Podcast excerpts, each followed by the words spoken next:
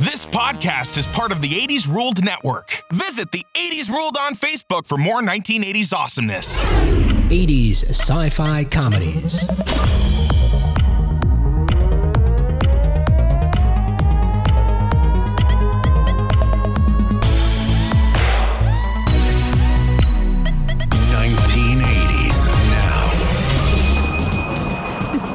Always with that guy. This is your jazz. You could, you could like, uh, what do they call it? Scat. Scoodly wah wah wah. Wait, what's that from? That's from a cartoon, right? From our It youth. is. So, Uh, Yeah. Oh, what is that from? yeah, yeah, yeah. Yeah, it's from a cartoon. You're uh, right. Some Hanna Barbera yeah, thing. Yeah, Yes, I've yes, said it all maybe. my life. Hanna hmm. Barbera. No, uh, no. I have a Hanna Barbera It's- it's- expert I can it's- consult. it- I'm going to find I, out. I think it's a beatnik on the Flintstones. Yeah. I believe it's a oh. beatnik character on the Oh. Flintstones. Yes. Kind of a Dobie Gillis type character Yes. on the mm-hmm. Flintstones. mm-hmm. does he mm-hmm. only speak in scat? No, hmm. I don't know. I don't remember. Hey, welcome back to another episode of 1980s Now, a weekly examination of the importance of 1980s pop culture and its continue. It's what? I, was, I just thought I'd throw a scat in there, but now I'll do it the way I really wanted to do it. It's no con- more freeform. continued influence today. You know what? You know what the problem is? The word continued. I never say that, and its influence today. That's why it came out weird. Ah. Hey, my name's Will, but you know that already. And joining me, as always, uh, are my friends and co-hosts Kat and John. You know them too. Yes, you do. Hello. Hey guys, good to see you again. And of course, be sure to check out John uh, on his full-time job uh, hosting Gen X Grown Up. You can find that everywhere. Oh, thank you. Podcasts and Oh, yeah. YouTubes and everything else is available. Mm-hmm. On today's show, we're going to discuss what makes a good comedy science fiction film, and mm-hmm. we're going to review a top 10 list of comedy science fiction films from the 1980s that I got off the internet. And we'll talk about I'll explain that later. But we were Nice. inspired to do this, right? Full disclosure, because we were scheduled to uh, speak with uh, comedian, actor, singer, director Julie Brown, who, among other things, wrote and stars in a comedy science fiction film from the 1980s, Earth Girls Are Easy. That's Mm-hmm. right. But at the last minute, uh, she was not able to speak with us. And so, just like scat Mm-hmm. or jazz, we're just going to improvise our way out of this That's here. right. Right? Oh, look, he does, he does instruments too. He's a one man acapella. Slowly over time, I'm going to take all these tracks and bring and edit them together and just create John doing like a, you know, And just release an album. It'll Yeah. be great. Please Yeah. do. Please Straight do. to patrons. Yeah, it's exclusive. you say straight to the trash, straight to the delete. well, first to the patrons, then straight to trash. so you can hear yourself. Well, we're hoping Yeah, to uh, reschedule with uh, Julie sometime soon. You can follow us on Facebook to find out when we may, you may have the chance to speak with her because when we do these Facebook Mm-hmm. lives, she, th- our guests take questions from the audience and they answer them right there. In fact, we have another one coming up in uh, June with Mark Holton, the actor who was Pee Wee's nemesis in uh, Pee Wee's uh, Big Adventure, and a number of other films throughout the 1980s and, and so on and so beyond. So follow us on Facebook for that. The one thing that leaps to my mind when I think about Earth Girls Are Easy is how they shaved those aliens. Maybe maybe I'm maybe I'm talking about this too soon, but Oh, yes. they shaved aliens, John. Alright, We'll probably talk about that later. Okay, That was this would be John nervous. Like, what, what is? What have I gotten into today? You know, I remember John recently said he's having a good time recording with us, and then uh, earlier today I was thinking, yeah, I probably blew that already. Now we're shaving aliens. Okay, hey, a brief announcement. Join us on Tuesday. Wait, we don't even have to do this yet. Uh, we can do it anyway. Hey, Joe, this is a heads up. I'll give you an early. This is just time you can plan here. Okay, I'll give you plenty of notice on Tuesday, May thirty first. Join us for. Do you say the trivia first? Trivia Tuesday. Yeah, because it's like Taco Tuesday. That's the Tuesday. alliteration. Okay, Mhm. Trivia Tuesday. Mm-hmm. May 31st. We also do that on Facebook Live, and it's real simple to compete. We give you multiple choices on a screen, and you just pick one, two, three, or four, put it in the comments, and the computer figures out who wins. And we give you a $50 uh, Visa gift card that you can spend. And this month, I think we're going to have a cool sponsor, and I'm really excited to tell you about what they've got going on, but I'll, we'll talk about that on the Facebook Live. So eat your tacos first, Yeah. then play trivia. You could do it at the same time. Hmm, I suppose. Right. I That might couldn't. slow down how quickly you can react to the questions, right. though. I think you go ahead and get tacos, wash your hands, no grease, trivia. You might slip from a one into a two otherwise. Right, exactly. You're right. W is not a valid answer. I'm so sorry. Clean your hands. came down to that one question. All right, hey, let's get caught up on 1980s. Hey, this week in 1980s news, speaking of sci fi comedies from the 1980s, per deadline, Sony ain't afraid of no Ghostbusters movies. Neither am I. Yay! yes, yay. I hope that was going to happen. I'm so happy. So, and the thing that happened is the studio announced at CinemaCon in April that a fifth movie in the series is in the works. Unfortunately, no other details were provided, hmm. but it makes perfect business sense that they- they would do this because, uh, mm-hmm.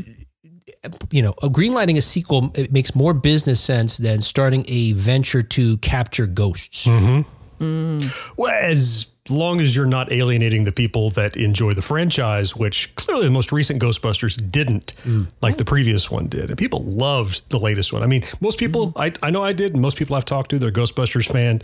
That was a return to form for the, the franchise, I thought. Mm-hmm. Were you mm-hmm. disappointed? The only complaint I suppose I heard was uh, that the originals weren't in it enough. You're okay I, with that? I didn't have that problem. I- I enjoyed the film as it was. Mm-hmm. Yeah, I mm-hmm. liked having the spoiler alert for uh, whenever this movie came out. I liked having the original actors in kind of the finale, which was fine. Yeah. But it almost felt a bit forced. I I was fine with the movie as it had been so far. It was a great little cherry on top to have the original actors there. Mm-hmm. But the fact that I enjoyed it so much, even before they showed up in the third act, fourth act, whatever that was, tells me that I probably would enjoy another film in that universe without those actors. You don't have to have them. They've laid the groundwork.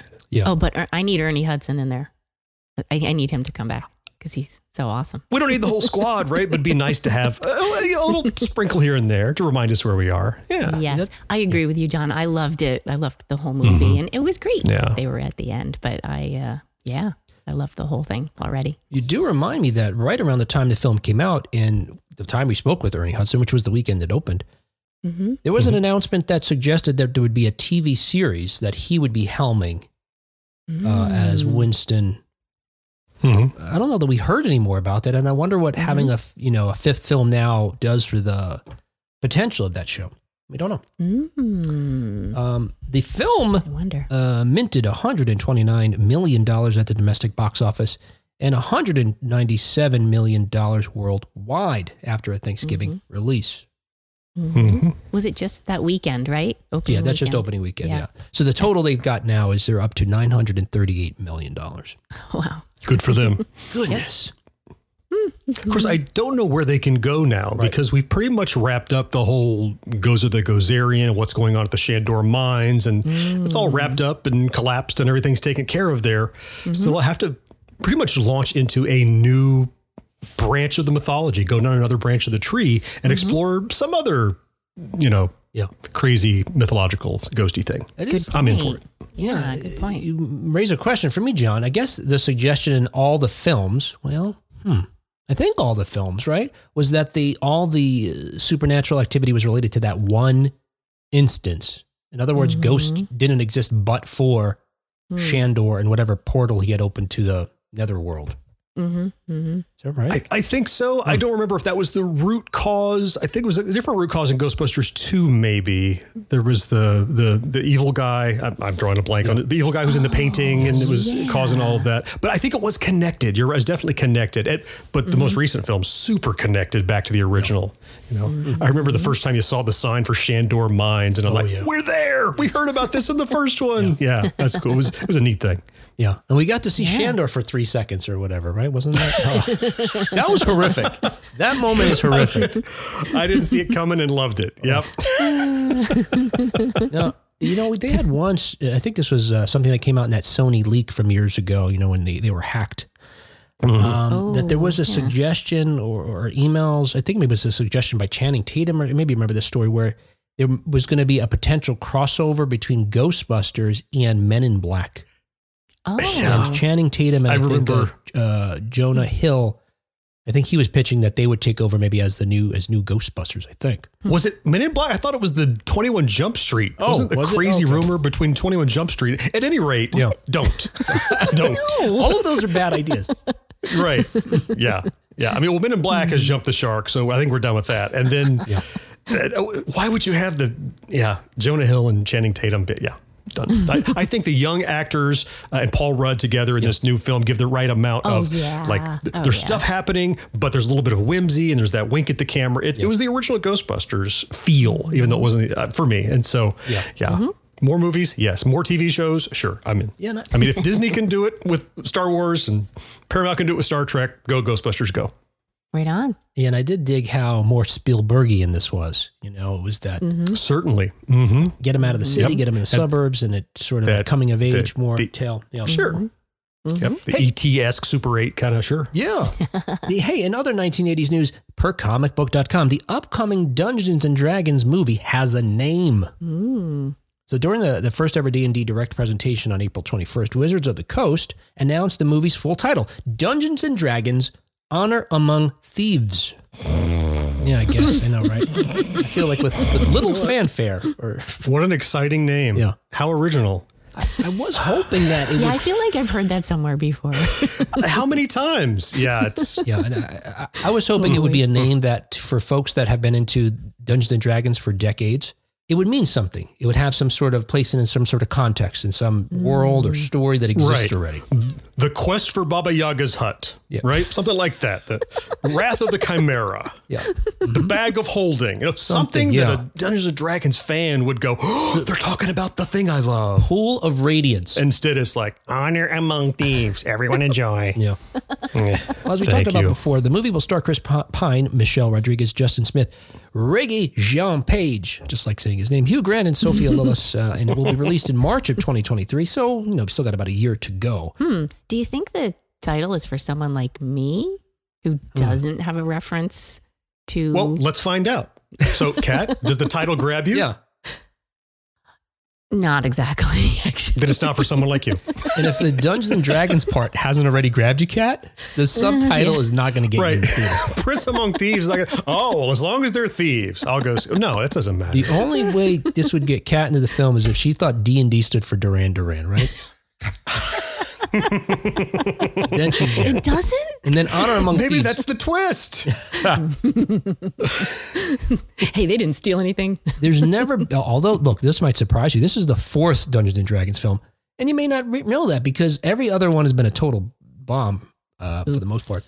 Look, fingers crossed. According to Chris Pine, he had a ball, uh, uh, you know, uh, making the film. So if that says anything, I guess that I mean, it makes me more hopeful. Yeah. So I thought a D&D film, especially a modern D&D film, what's the trend with all the, you know, prestige TV? Make things darker, make things heavier. Mm. And mm. having fun filming didn't jump out at me. But then he said when he's when he's doing interviews and describing it, he said I, I think it's like a cross between Game of Thrones, Yep. Princess Bride, and mm-hmm. just a smidge of the Holy Grail. Like what? That's the tone for this. Now, Prince of Thieves or not, I'm suddenly, you know, reinvigorated. My interest has come back. So now you're interested. Yeah, right. It, All it- the- the, the title didn't sell me, but you could certainly, it, when, you, when you invoke things like Princess Bride and the Holy Grail, I mean, Mm-hmm, John is going to be his button just in the seat. I'm going to be there. Yeah. awesome. And you know, it just occurs to me now as we do this, uh, this is a, it, it seems to be describing a, a tone of the films we're going to talk about today. This idea that combining comedy with science fiction. Now, fantasy is a little bit different, but there's certainly elements of what some, makes something science fiction and, and Yeah. fantasy is pretty close together. A few days after the announcement of this title at CinemaCon, the same place where they announced the uh, the uh, upcoming uh, Ghostbusters film, Paramount actually short some, shared some clips of a bunch of their upcoming films, but including among those was Dungeons and Dragons. At first, in this reel, you'd saw a shot of Optimus Prime from the newest uh, Transformers film, which I didn't. I didn't remember they were still making those. Uh, in fact, I just saw something. It was like something with Michael Bay. I didn't read the article, but the title was like he wished he had stopped making them or never made them. Oh And my. we were like, yes, us too. The subtitle, us too. Um, Honor among thieves. after, Transformers Honor Among Thieves. but after you saw this uh, shot of uh, Optimus, it went on to show clips from the D and D film. You see Rodriguez wearing armor and riding a horse, while Pine's character rides by her side. Rodriguez says, uh, "Look where we are," uh, and Page, uh, fresh out his uh, fresh out of his uh, breakthrough role in uh, Bridgerton. My wife loves this guy. He's so hot. uh, he shows up wearing a snazzy fantasy armor. The synopsis of the of the film is that Pine plays uh, an ex harper turned thief, while Rodriguez is playing a barbarian. We don't know what Page is up to. And we've talked about this many episodes ago. Hugh Grant seems to be dressed like uh, what an, an NPC. But somehow he's the big bad. That? That's profiling. How does an NPC dress, Will? kind of like how we are right now. Do any of us look like we would be in a D&D film? No. No. What's a Harper? A harper. And can you? I'm so glad you asked. Uh, a harper is a it's a clandestine organization that um, they're spellcasters and they're sort of tasked with. I feel like we've seen this in a recent film. It's like a Doctor Strange or Loki. They're this sort of secret group that goes around making sure you know defending uh, justice and uh, championing the oppressed, championing the oppressed. Um, hmm so they're the good guys, but they sort of operate secretly to manipulate what's going on. They're well known for their Valley PTA, I think. Also, you might know. Oh no! nice. I'm there to tell you about a story. but okay. It's a good song. and a my okay gosh. television Yeah. show.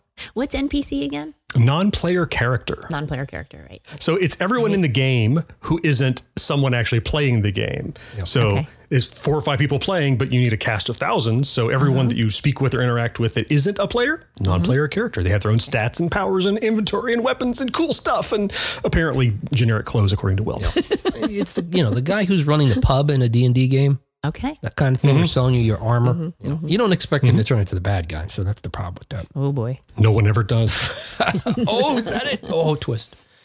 Hey, in other 1980s news, per Rolling Stone, Joan Jett, honor among thieves. I think every story should just be that right now. no, that's right. No. Joan Jett doesn't give a damn about hair metal's reputation.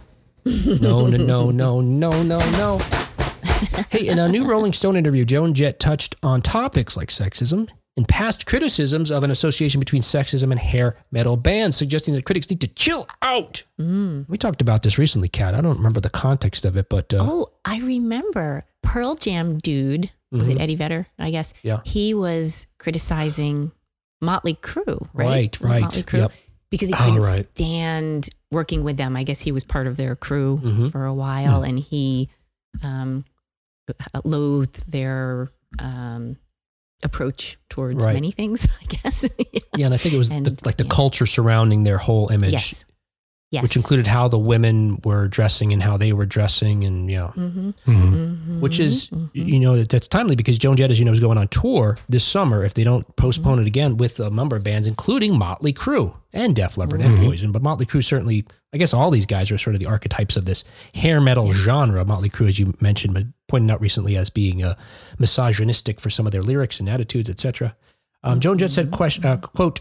Sexism's very prevalent all over rock and roll. Look, all I can do as a woman is go out there and show an alternative view and do it my way. If I had to weed out every band you thought was problematic, I mean, there wouldn't be many left. Fair point, Joan. Right. I agree with her. Yeah. That's that sex, drugs, and rock and roll thing. I mean, even for hair metal, it's it, it's the image that that elevates that into this kind of almost mythological mm-hmm. figures on stage. You know, they can't go up mm-hmm. there and go, "Hi, everybody, we're all having a great time." hair metal. It, it it's almost it. That's what it was born out of. Was that kind of very machismo and misogynistic thing? Is it right? Right. No, but she's right. If you get rid of everybody that has partaken in that, crickets, nobody left. right. When Jett, when Jett was asked if she thought progress had been made through the years, she said, quote, that's a good question. The bands I listened to weren't necessarily all misogynistic, but I'm talking about guys like Fugazi. I would say it's mm-hmm. probably not as misogynistic now just because of their openness to getting criticized about it, but you get creamed online and people seem to care about it. That doesn't mean it changes who they are, so maybe that's dangerous. It goes underground, but I think things are changing. Okay. Talking about things going underground, this reminds me, of course, that uh, recently Jett, Jett was asked about comments made by Ted Nugent. The, is he the Nuge or the Nudge? Nuge. I can't remember. What I have another name for him, but carry on. the, uh, the right wing ring. This The right wing rocker went on a tirade about Jett's inclusion on a decade old list. I mean, the, I think it came out in, what was it, 2010, 2011, about the hun- it was the 100 greatest guitarists as put together by Rolling Stone. He complained that Jett was on this. Ted Nugent's probably a very slow reader, so it's, it's just okay. got he just got to that part of it. Let's Yeah. cut him some slack. He's like, son of a bitch, whatever she was, 58. Are you kidding me? Get the camera going. Get the YouTube going. But yeah, he, he went on. You know, he went on to say what you would expect him to say about uh, Joan Jett. Uh, it was this mixture of uh, backhanded compliments and you know uh, what. What was the other thing we came up with? Throat punch compliments. You know, right, it's not- right. but she brushed it off, you know, somewhat seeming sort of aloof and above it all, saying that uh, his antics were nothing she hadn't heard before throughout her entire career. Uh, she summed it up saying, quote, Ted Nugent has to live with being Ted Nugent. He has to be in that body, so that's punishment enough. Wow. She added, she added, he's not a tough guy. He plays a tough guy, but this is the guy who shit his pants, literally, so he didn't have to go in the army. Oh, I hadn't heard that story, but allegedly. sort of a mic He's drop quite the comment. he's quite the pinnacle of respect, isn't he? You know, Joan, don't worry what Nugent has to say. He has no bearing on your life, and you're way better than that. Yeah. Which she already has done. She doesn't need my advice. I know you're listening, Joan, as you always Right. do. I call her Joan, first name basis. I call her JJ. Wow, you guys are really tight. Sorry, I thought we were close. I actually read up a little bit more. I saw more on that story. Um, he, I'm not sure if it was him or if it was Yeah. falsely attributed to him because he knew there was somebody else. Did it sound this. batshit crazy? Yes, That was him. yes. and he he didn't bathe. He didn't clean himself. He didn't do anything that any sort of you know normal person would do so that he would be rejected Wait, rejected by whom? What do you, what does that mean? by from being drafted. Society? Oh, From being drafted into the into the military. Oh. I guess it was for the Vietnam War. then that's probably correct what she's suggesting then. Yeah, Yes, it worked he- too well. He's been rejected by everyone. Well done, Ted. Time to take a shower, dude. Change your underwear. the, dra- the draft is over, brother. Have a bath. Unfortunately, there's another draft now, and I'm getting a real strong whiff. the downwind. Mm. Close the door. Oh man, Yeah, you could blow a Got- buzzard off a shit wagon, Ted. Cut that out. I've got no love for him. He says he says so much bonkers nonsense all every day, all day Oh. long. Yeah. And some of it's just bonkers because it's, you know, false. Other of it's bonkers like, I'm not even sure that was a sentence. or what? It was a dangling participle. Yes. that was 1980s news. It's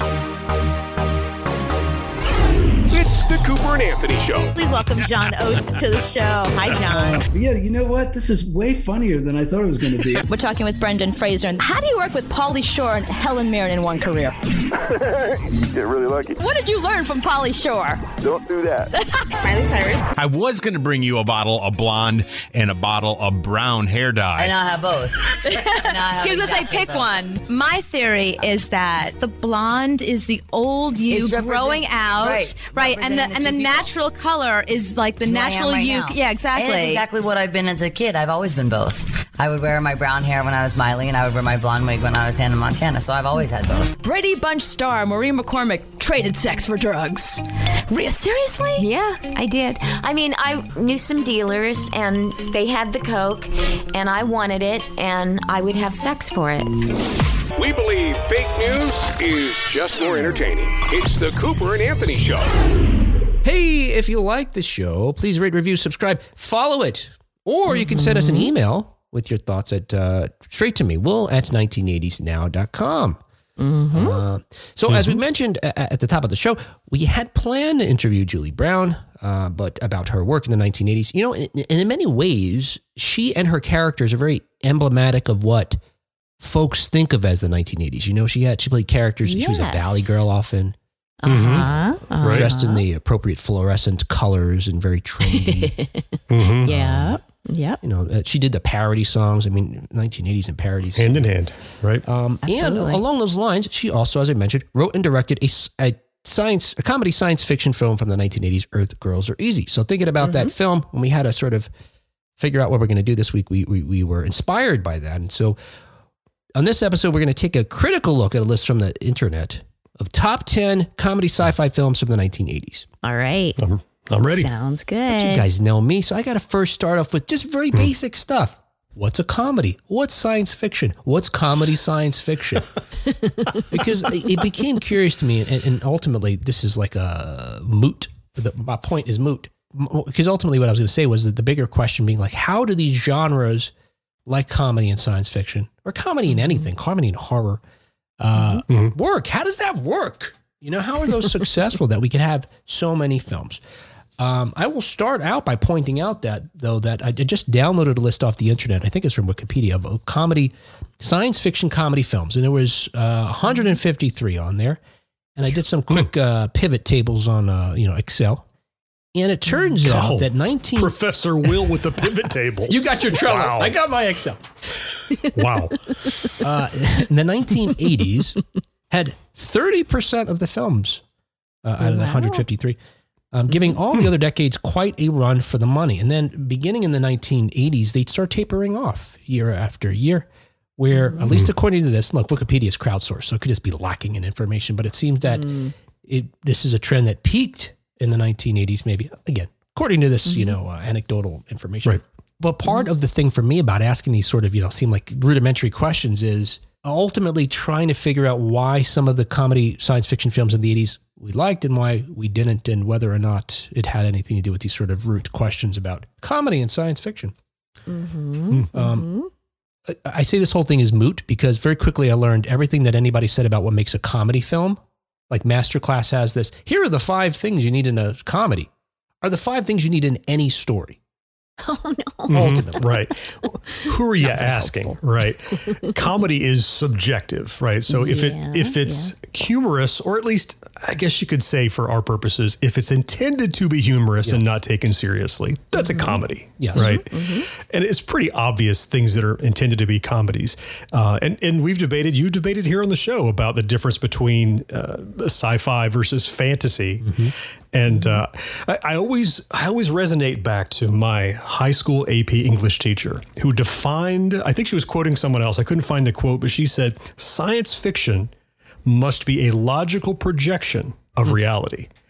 And every time I think about that, it makes more sense. You know, it's like, oh, we have planes. Well, in the future, we'll have, you know, space planes. So we have, you know, phones. We'll have TV phones, right? It's science fiction typically takes something that's real and saying, what would it be like in the future if it's mythological and it's it's advanced and that kind of thing. extrapolates and gives it Right, extrapolation. Yeah. Excellent. Yeah. Yeah. Yeah, that almost sounds like a Asimov quote. I think it might have been. Yeah, I was trying to find the attribution, but for now, it's uh, Barbara Clark in high school AP English. Well done, Barbara. Yay, Barbara. I don't remember any teacher or professor's name I have. I'm always marveling at that. like Oh, any. I, I only remember the ones that are horrible or the oh. ones that I oh. adored. And Barbara Clark, I adored. She was phenomenal. Hmm. Yeah. wow. Hmm. That's a whole story. That's another time. Oh, she was great. So, you know, and I guess to be clear, the, the characteristics I was talking about were ones that, so you, like to your point, a comedy is a funny, whatever, funny story, funny limerick. It's supposed to be anyway. No, Yes, it's supposed to be funny. Right. The goal was to amuse people, right? But the five elements that Masterclass talks about are ones that make a good comedy. But that mm. said, they're the five things that make any story good. And Judd mm-hmm. Apatow, who actually teaches this masterclass, goes on to say that a good comedy has the same elements as a good drama. That it should be, if you take out all the funny stuff, it should still be a dramatic story. Structurally, it has the pieces that make it a good narrative. Right. The one thing that leapt out to me, though, you know, among all these things that I said are consistent with any good stories, is this one line when they're just trying to simply define what is a comedy screenplay. Mm-hmm. And, it, and I think this is what really fits so nicely with the genre of science fiction and others too, but you'll see what I mean in a moment. They say that a solid comedic premise pairs a challenging, amusing, or humorous situation with a person who is unsuited to deal with it. Oh. Okay. I think so often in science fiction films, the element of the science fiction presents the thing that a normal Mm-hmm. layperson is not prepared to deal with. Ghosts, for example, Mm-hmm. Right. and so on and so forth. There's a word that's been popping up in my head while Yeah. we've been talking about comedy. Uh, juxtaposition. I love, and, and for me, Right. that that makes things extra funny is when there's like a huh, you know, the the unexpected pairing of something. So yeah, Yeah. And that's a big part of like stand up comedy. When you have, you're telling a narrative or a story is to surprise. You know, I'm leading you down a path and you get to the end of the path and it's a brick wall, not a door. You're like, aha, you didn't expect that. And that, that fits right in that. It's, it's the unexpected that makes it, um, and the reaction is to laugh, to, to let off the, Yeah, the, um, the surprise. Right. Right. yep. The what? I found this one piece. I think it was a gentleman writing on Medium, uh, uh, talking about how he was or arguing that it's hard to make science fiction funny. But I th- what he's what he ultimately was saying the reason why is because comedy requires context. We have to have a shared context or framework in order for something to be mm-hmm. funny. Mm-hmm, but science mm-hmm. fiction, and the science fiction that he was talking about is involves world building. So you're literally out of this world. And if you're in an alien place, how can you possibly have something funny because you don't have a shared context? But that reasoning seems to be incredibly flawed. I don't buy that. Yeah. Right. If I can relate to the characters, Right. then their environment, Mm-hmm. although not my environment, Right. I can understand how I might relate to the environment as they do if I can relate to them. So I don't think you have, uh, there's nothing broken in trying to do comedy with science fiction as long as you have, as you said, good three dimensional characters that you can actually relate to. Right. And for me, the word unexpected now is popping up because both comedy and science fiction have unexpected things Right. happening. So it actually seems like a good pairing. Cool. Hey, all right, let's talk about some of our, let's talk about the fun stuff here, right? I'll get that out of the way. Movies. I pulled a list from a website called something, Flick Charts or something. I don't know. Let me see. so Flick chart is the one where it gives you two films. You must compare one to the other. Is that what it you're is? doing? That's what flick chart is. Oh, okay. So on the Flick Chart, so then you might understand better than I do. On Flick Chart, mm-hmm. they had this list of, you know, it was that's right. like yep. top 100 comedy films, comedy science fiction films from the 1980s. Maybe it was 50. I, I- I don't remember. Some number. Pick a number. The be- Here it is. It's called the best sci-fi comedies of the 80s. All right. Um, so these, I, I thought, my understanding was, Johnny, tell me if I'm wrong. Folks are, this is crowdsourced. Folks are v- voting in such a way that as to rank these. That's right. It's so much fun. What they do is you log into the account Yeah. and they show you two movie posters and you say which one's better. Ah. ah. You know, and then they'll bring you two new movie posters and then two movie movie posters. And in a little while they'll give you a couple that you've already said are better than something else. And which of these are better now? Right. Sounds so like the eye they doctor. build your right, yeah, better here or here, sharper here Yeah. or there. Can you see the balloon on the field? Yeah, but th- what you're doing is you're building the list by not building your list. You just mm-hmm. say, well, okay, is Back to the Future better or worse than the Terminator? And you say, ah. Gotcha. and then later they'll bring in Blade Runner and go, okay, is Blade Runner better or worse than the one you said was better of those? And so you're mm-hmm. building your list, and then they mm-hmm. aggregate everyone's lists into their top list, mm. which is a very honest way. No one's going to lie and go, my favorite movie is worse than you know something else. So it's a it's a good way to do it. I enjoy that site. Wow. I'm, I'm not sure I should do this because there's so many movies I haven't seen. Well, you can do that. You can click, haven't seen it, haven't seen oh. it, haven't seen it, till one comes oh. up that you have. Yeah, you don't have to lie or make it up. Yeah, it's built right in. Oh, all right. It's perfect for someone that hasn't seen everything. So you'd and be- I know because I've never seen the Goonies. So you, as you know, You heard it on a podcast. still I know, I know. You said you would. So, so what should we do? Should we go? Should we go maybe 10, 10 down to one and see what these guys said, and we can make our comments, and then maybe what they missed, that sort of thing. Sure. Does that work? Sure, you're the man. I love it. I don't want to be a man. Do it. I mean, the man. I mean, I mean, I don't have a problem with being a man. I like being What a would. Joan Jett say about your misogyny? I'm not making an announcement. I'm just saying that. Okay. All right. Well, on Flickchart, the number 10 comedy science fiction film of the 1980s is Weird Science. All right. And I'm going to say, I think that's solidly within the top 10. I would have hmm. picked that mm-hmm. uh, uh, out if I were creating my own list, and I did. And you know, it's, it's, it's no mm-hmm. surprise. I mean, look, John Hughes, talking about these things that make a good comedy or make a good story generally, John Hughes has had it down. You know, stories with heart that were mm-hmm. about people and real challenges. Whatever mm-hmm. else was happening was extraneous, whether it was a ridiculous story about someone stealing a friend's father's car and taking the day off or, you know, building a woman in a, you know, in your bedroom. As long as you had those other things, it's a good story and often funny. What else is to be said except that, uh, you know, I saw that film in the theaters with my friends and thought we got to go home and get a Barbie doll. yeah, yeah, And a bra to wear on our heads or something like that. That that was that was an early one to rent Yes. and pause. Oh gosh, yes. Unfortunately, it was rated PG, but yes. Um, Still. number nine, The Adventures of Buckaroo Banzai.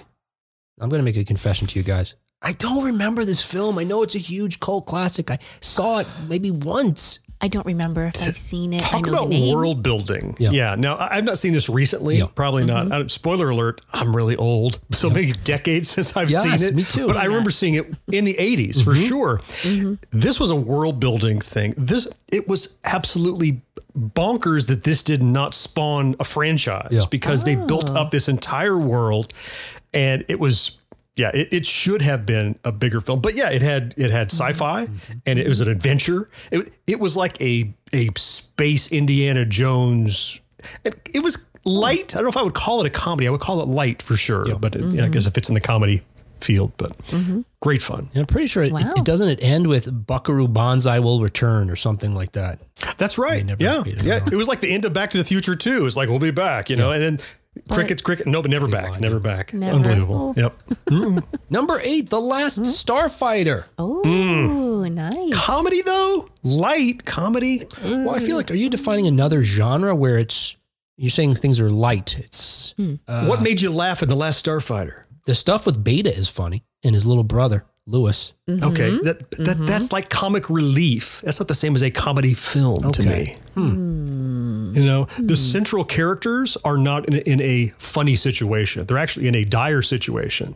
But there's comic relief. Oh, look, I'm not looking to screw up your list. I'm just saying, Last Yeah, but- Starfighter, I don't see a comedy there. I guess I'm going to challenge that though, because I don't know if the situation defines it necessarily. Because I, I don't have an '80s example off the top of my head, but think about The Hangover. A friend is gone missing. That's pretty dire, but it's hilarious. It's a comedy. They're the central characters, and they are funny. But the central character in The Last Starfighter, while dire, is not funny. The comic relief is funny. The central character is not. Yeah, I, I agree. I, I see what you're trying to go for. I guess uh, I'm trying not to let you off the hook by just saying things are light. Um, would we just call it science fiction then if we were to stick with the genres that, you know, the typical genres? You know, it's science fiction. It's not a drama. It's not a comedy. It's just It's, science it's, cer- fiction. it's certainly science fiction, right? And those can Mm-hmm. blend. I really don't see Last Starfighter as a comedic film at all because uh, dramatic films can have some comic relief. Would you call an Avengers film a comedy? I wouldn't, but there are laughs in it. yes. Well, you're right. Definitely. Yeah, there's definitely lots. You know, that's so it, it's if light is too generic a term and that's too, you know, I'm not putting my foot down on the gas hard enough. I guess what I'm saying is it is not a dark film, even though there are dire circumstances, but Right. not being dark does not equiv- does not equate to being a comedy. Right. Mm-hmm. Okay. I hear you. Again, as I trash Will's list. Well, we're That's having okay. a semantic argument. I think we're agreeing. Is this It's just- Will's list or the? no, it's, the yeah, these Peter's? flick charts. Let's just blame them. Then we can say whatever we want. It's crowdsourced jerks. Whoever, yeah. Cat was on there. I never saw it. Never saw it. It's No, no, don't be wrong. Love the Last Starfighter. Yeah. Last Starfighter is awesome. Sequel is coming. I hear rumored, right? Mm-hmm. yeah. Coming along uh, eventually, maybe someday. Yeah, I'm ready for more. John, yeah, you may not, a know, but I spoke me. to Jonathan Betuel, the screenwriter who called me at my home once. Uh, Oh, I know you're a big damn deal. Believe you me. You need not remind this guy. and he said it was coming, and that was like, I don't know, a year ago. So I guess maybe But what have you heard since? he's not taking my calls anymore. Maybe maybe your guy led you astray. He just call he just calls people at random because they'll answer the phone if they promise a sequel like, to a great movie. Do you have 20 bucks and know anybody at Paramount or whatever? whatever. I don't know. Sorry, Jonathan. Okay. John. I'll call him John. I call him the Betch. I'm cutting us all out. All right, here we go. Number seven, Repo Man. Now, I'm going to be honest with you guys. This is even less than Buckaroo Banzai do I remember this film. Another one that's worshiped mm-hmm. by its fans. But I, off the top of my head, I, I would say it, what I remember of it, it's weird. It's bizarre. It's curious. Comedy, no. I don't know that I'd even say it's science fiction. I know there's something weird about the thing they're transporting or having their truck. I don't know that it's science fiction. That's the Yeah. thing. Yeah, that's I, I'm it's it's it's, it's not I even- saw yeah. it a long time ago, and I can't Yeah. place it in either of those categories. The reality is, I forgot it had a supernatural science fictiony feel Mm-hmm. until I was reading about it later. I'm like on a list. I'm like, Yeah. oh yeah, Repo Man had that. The right, right. The twist was it the trunk or something? I something in the forget. It's been trunk, so long. But I remember what it yeah, was. right. All right. Hmm. Well, whatever. We have, I have much to say about that one. All right. So number six, though, Bill and Ted's Excellent Adventure. Okay. This is a science fiction comedy. Yes, we did it, people. One hundred percent. This is the litmus test. Is it like Bill and Ted? You win. Oh my god! What a yeah. Uh, I think it's kind of Ding, light, ding, ding. but you know. Oh come. Oh really? Just, that's it. I'm out. No more. I think it's a dire circumstance. If they don't pass, But the central world's going characters to are humorous. There's a little relief. What? The Comedy world's not relief. going to end. They don't write the song. He's that just going to have to go to military school. but they won't bring peace what to they're the working toward. They, okay, Yes, that's true. There are dire consequences that they weren't aware of until later in the film. The only reason they were working is they thought to prevent Ted from going to military school. yes. This, unlike Repo Man, I know well and have watched recently. Fantastic film. Love it. Great balance of comedy and science fiction. And by the way, guys, I I don't know mm-hmm. if I've ever said this out loud to you too. Certainly not together. Anything with time travel, I'm into it. I'll see it. I'll check it out. Bingo. Maybe it Yep. sucks, but I'm there to fi- find out. Mm. You and I need to compare a list of time travel movies. There are some great ones that are on the fringe that are amazing. Okay, cool. Oh, yeah, yeah. let's do that. I would love to find something or see some new Oh. stuff. Mm. There's one I saw, yeah, like a year ago. It's Yeah. not from the 80s, but it Yep. was amazing, and I forget what it's Well, called. you hush, Kat. Did you know the name of this show? What are you doing? It's not anything now. this is not 2020s now. 2020s now are already now. Oh my god! Talk about time travel. Yeah. You're not gonna tell us you don't no. remember. Um, I- I got to come back later and remind myself not to say that. I'd love to see you creeping up on yourself right now, tapping yourself on the shoulder. I wouldn't. I'd actually shut. I'd actually slam my camera or computer down, close, and move out of my house, and my family wouldn't know why I was fleeing. I don't know. Whatever. Hey, number si- uh, number five rather on here is Spaceballs. Mm-hmm. Now, this might raise the Yes. opposite question. They're in space. They got spaceships. Is that enough to make it science fiction? Certainly, it's a comedy. Yes. Spaceships are not enough to make it science fiction. what do you What do you need?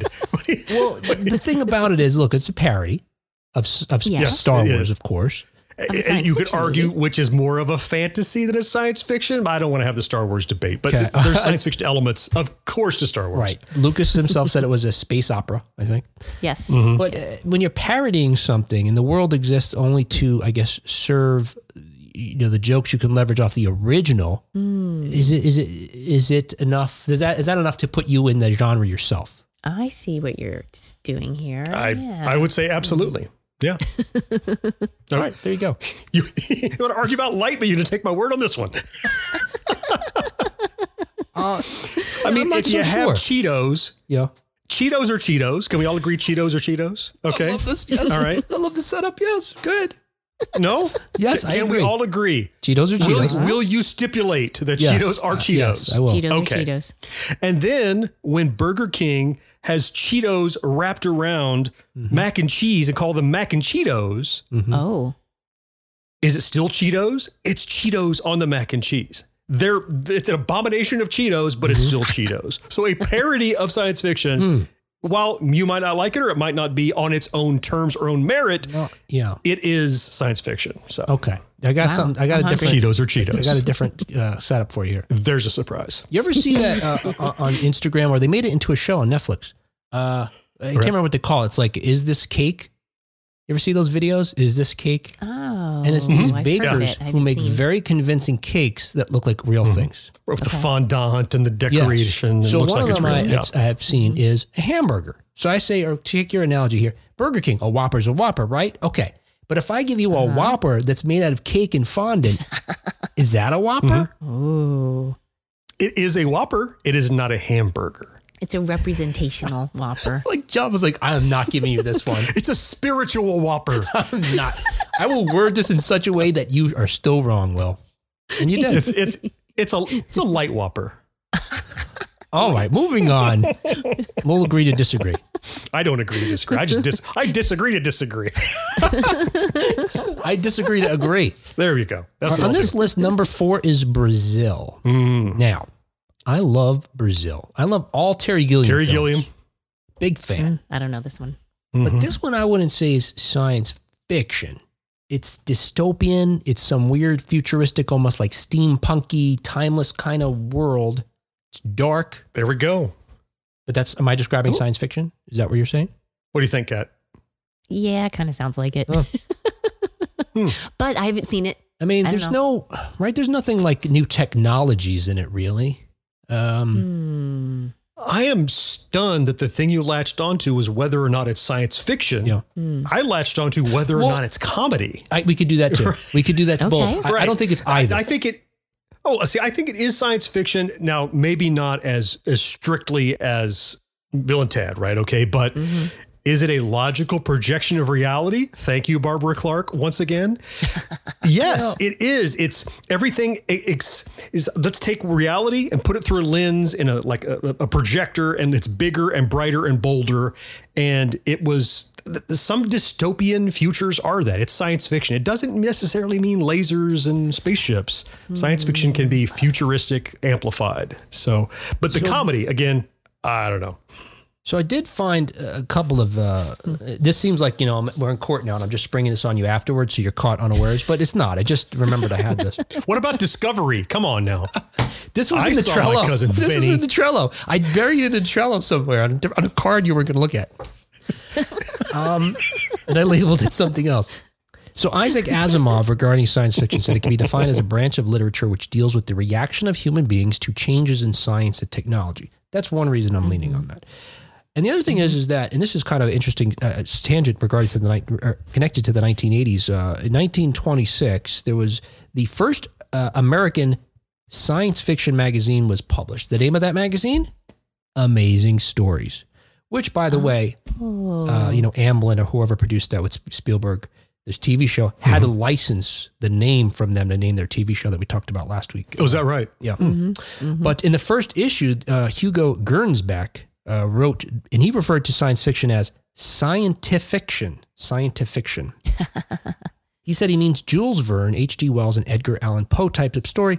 Charming romance intermingled with scientific, scientific fact and prophetic vision. Well, I guess th- Brazil would be a prophetic vision in the very least, probably. Mm-hmm. Sad and gloomy one, but you know. Yeah. So why is it on a comedy list? it's like a dark comedy. It's an absurd comedy. It's it, it's because of the political commentary. It's a farce, right? Yeah, Yeah, it's making right. Mm-hmm. social commentary in a way that's like this is so terribly likely it's funny. Right. There are ridiculous situations that Yeah. should not happen and, and just absolutely unbelievable ed- incredulity that are to what's going on. Is that a word? I'm going to make pretend it is. but it, it's not like you don't, you're not going to chuckle much. You might chuckle that this film is considered a comedy, but I don't think you chuckle at the film as a comedy. Yeah. That's Number three on the list, Back to the Future Part Two. why not number one? Oh, that's, oh, this is just, this is just their top list. The whole trilogy. No, they say Part Two, so they don't mention. Right. uh, I guess. uh, Well, yeah. So Part Two, the second film, they're, they're saying is number three. Comedy and science fiction. We could easily agree about that, right? Or or maybe. Mm-hmm. Okay. Yeah. Because then you got me thinking about like Bill and Ted. That's so so much of a more broader comedy, uh, where they're Yeah. actually Mhm. going for laughs. Marty's never going for a laugh, but stuff winds up being funny. Yeah, yeah. Marty is not the comedian in it, but all of his situations are humorous. Yeah. Right. And certainly Yeah. his It's right-hand not man farcical. Doc Brown is, you know, I don't know. Christopher Lloyd can't help but be the Great Scott.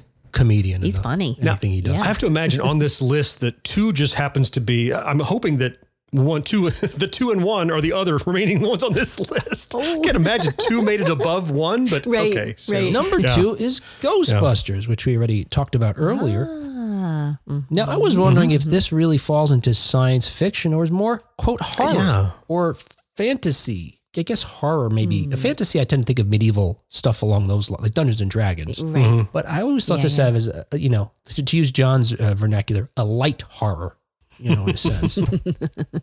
Heavier on the comedy with a touch of horror. Hmm. Science fiction, I guess they have technology that they use that makes it science fiction, Right. I guess. Certainly. Yeah. And that does figure largely. That's an important part of the story. Is the Yeah. Focus on the technology, the how. Yeah, it's, Yeah. it's much less science fiction than some of the others, but certainly, I mean, you, you get Egon Spengler in there. He's the scientist, so mm-hmm. it's a fictional environment. You could argue that, but comedy, 100%. And mm-hmm. I'm going to give you a quote, John. Mm-hmm. Back off. I'm a scientist. Boom. there you go. I don't- I don't- That's a big Twinkie. Yeah, yeah. You're right, but Kat, you're right. It starts off with the technology. You know, we got uh, Venkman doing his mm-hmm. thing with some mm-hmm. of you know, kind of a mm-hmm. flim flam kind of thing, but and but for the technology, they would not have saved the world. It doesn't fit neatly into fantasy. It doesn't fit neatly into horror. I think it definitely is fitting into science fiction. And that might be the magic of Ghostbusters. It's so many things. It can be what you want. So many mm-hmm. things can see what they want in it to different people. Yeah. Mm-hmm. You ever can find something to love in there. You're like, well, I don't like horror. Well, good news. It's not really horror. I don't like sci-fi. hey, guess what? It's not really sci-fi. You know, if unless you don't like comedy, and then you have no soul. So I don't talk to anyone. I like books. Yeah. Uh, Who reads? Is that a thing still? The number one, the number one film on here is Back to the Future, the the original, the first film. There we go. Oh, right. thank goodness. All right. Yep.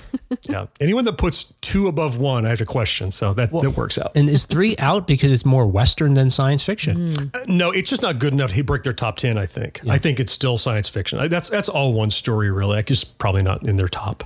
So we already mentioned uh, all the merits of Back to the Future. So let's talk about some things that are not on here that you know we love that uh, probably should have been considered or made it to the top ten.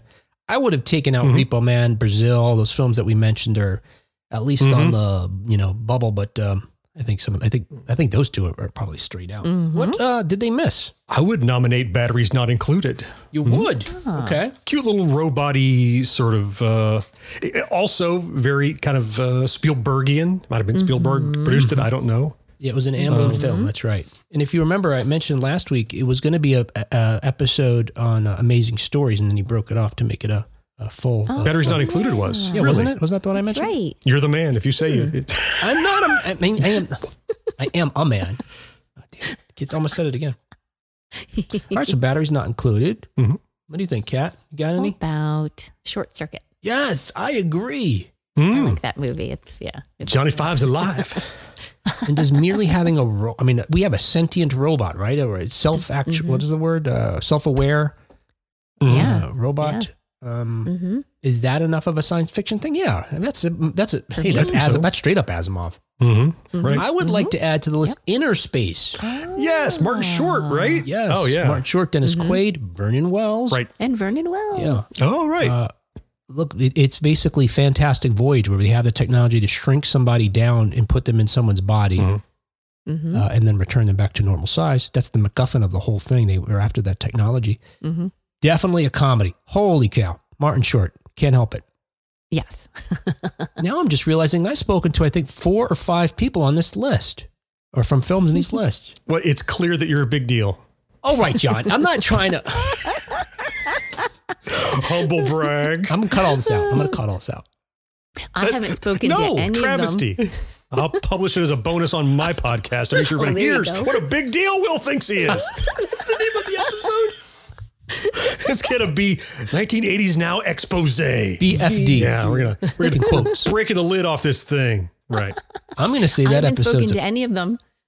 Oh, Oh, sorry. Go ahead. Go ahead. No, what you saying, Kat? You haven't spoken to any of them? I was just trying to say that movie Inner Space. Yeah. I haven't had the good fortune to see it yet. I'm trying Oh, to figure oh, out how That's to a see good it. one. But somebody mentioned it the other mm-hmm. day in a situation I was mm. in, and I said, "Oh yeah, Vernon Wells," which oh. you know, a month ago Name I dropping. wouldn't, I wouldn't have known. My good buddy Vern is in that movie. Although I haven't spoken to him, but I, I was I was so proud of, of myself for na- being able to name someone in a movie I hadn't even seen. I, I, I've got a question for you. John. I'm ignoring all this. I'll leave it in, but I'm going to ignore it all. Um, is the film now? Look, this is based on your fandom. Is this film Star Trek Four: The Voyage Home a comedy, science fiction comedy? Yeah, it's it's certainly the most comedic of the Star Trek franchise in general in the films. I mean, but until we got to Lower Decks, which is a, a comedic Star Trek series, but uh, it. I, I think for the same reasons we were talking about uh, uh, Last Starfighter not being a comedy necessarily, it has comedic elements, but the characters themselves are not what makes it funny. I mean, short of you know. Everyone remember where we parked and break up. You look like a cadet review. There's some zingers, but they're in context funny, but they're not comedic lines per se. Uh, I wouldn't call it a comedy. It, it's a great film. One of the maybe sort of Star Trek 2, maybe the best one in that early range. But what do you think? Uh, the only thing I could say to you is computer. That's it. Boom. That's your answer. Um, I don't know. Yeah, okay, yeah. Uh, Many amusing lines in it. I yeah, think it's, it's uh, you know borderline It comedy. certainly was the lightest. Right. They certainly play Spock for laughs, Scotty for laughs in that moment. Even uh, Chekov, nuclear whistles. I mean, they have all these. Shatner or Kirk's got a lot of funny lines. Yeah, you know, I, I'm I'm coming around. You know, are you from outer space? No, I'm from Iowa. I only work in outer space. Yeah. There are some great zingers. I, I'm thinking, if anything in the science, the Star Trek realm is comedy, this is it. Right? Yeah. If there is one, so I'll I'll capitulate to that. And I would say, again, using your terminology, I think it's heavier than light. You know, it's not even light comedy. It's some of it is they just this is meant for a gag. They're bits. They set up bits. The guy, the punk rocker on the bus, uh, who was great to see him in Picard again. That was hilarious. That was amazing. I, I was about to say, you beat me to it. Oh. Yeah, that. yeah. Same actor, same hair, same boom box, same song. Ah, Yeah, I did see that on some of the lists, the, the best science fiction comedies in the 1980s. That's why I wanted to ask. I know you're a huge Mhm. Star Trek fan. Yep. Yep. Are you raising your hand or making the Vulcan? Uh, This is a Vulcan I'm trekking salute. out. you trekking out? I'm trekking out. That, that's Are you a Trekkie? Uh, no. It's a, it's a sign language uh, among some friends of like Vulcans? I can't. No, it's it's a it's a convoluted application of the Saturday Night Live um, thing where you know the Trekkies are are just like in the front So is row. Kat telling me to get a life? Is that what's happening here? Get a Is life. that- oh. it means you lost me. Oh, Oh, I see. This is the talk to the hand. It just happens to be a Vulcan hand. yeah. Thanks, Kat. All right, so that's it. That's the list of the, at least according to the internet. Look, uh, you know, Right. what did we miss? Yeah. Let Yeah. us know what your favorite 80s comedy sci fi is. Yeah. What these folks missed, blame those uh, flick chart people, Light or otherwise. light or otherwise, That's light or heavy. Uh, post a comment to us on, on Facebook or email me again at uh, will at 1980s now. Oh, and in fact, you know, here here's actually a comment we got uh, on, our, on our, our very special uh, interview with Laurie Miles that just, in case you missed it, last week we had two episodes. They're of equal importance. Yes. Neither was But one was a bonus. No, no, they're both equal. They were both special. You got more than your normal amount. If everybody's special, then nobody's special. Will. Right. And that's what our show is in the not special category. Nothing special. Nothing special about it. We're all the same. Every Did they cancel each other out? Yes. Uh, but we got some feedback about that interview. So, hey, if you missed it because it got sort of, uh, you know, because it's part of the feed and uh, you, you didn't realize there was two, go back and listen to our interview with Laurie Miles, who was an original member of Expose and explains what happened between her and her, her uh, co- uh, the co members of the original group getting a record deal with Arista Records. And then some other ladies taking over and, uh, be, you know, having top 10 hits. Right. And then things happen, and then what we know. Yes. That's There you go. Yeah. But uh, we got a feedback from Dominic on Facebook. He wrote, I've been waiting to hear this, their story and learn what happened. Wow, that was a great interview. Laurie's energy was amazing. What a great artist and genuine human being. Her contribution to the success of Expose is not forgotten. End quote. For sure. And that's what Ditto. we want to happen, you know? Hey, our uh, show is brought to you every week by the wonderful folks who support us over on Patreon, including. Huh, let's see if I can do this from memory now. Right, I, I like to look. It's like a it's like an OCD thing. I should put it on Trello, John. Do you have yours on Trello? Oh, No, I, I don't read them out now because I have too many. Son of a bitch. Son of a bitch. Humble brag. You just, just get, you just got yourself a bonus episode. Oh my goodness. Oh, it's a big bonus too, buddy. BFD part two. hey, our, our show is brought to you. I've talked to him. I've talked to him. I've talked to him. Talked to him. I feel like I have to show off in front of you, John, because you're just so uh, talented and this is now I'm not going to make him feel bad for making fun of me the whole show. Talented and handsome. I mean, folks don't know that necessarily unless they watch your YouTube videos, which they should. You got the YouTube videos, popular especially that face he podcast. just made. What? Yeah. Except for the face he just Right, made. when I just make made a anemic really faces. face. "Oh, I'm so sad that you're ripping on me. This whole show's getting cut. Horrible. Hey, our show is brought to you every week thanks to the our supporters on Patreon, including our early adopters, Kathy Burke, Rick Parker, and Karen Flieger. And our secret of my success level Patreon supporters, John Henderson, Craig Coletta, John Kaminsky, and the big fucking deal himself, John Reddick. Worth every penny. You bet. And you too can support us on Patreon if you go to 19, uh, patreon.com slash 1980s now. Thanks, Kat. All right. Hey, we will talk to you again next time on 1980s now. See ya. Bye bye now.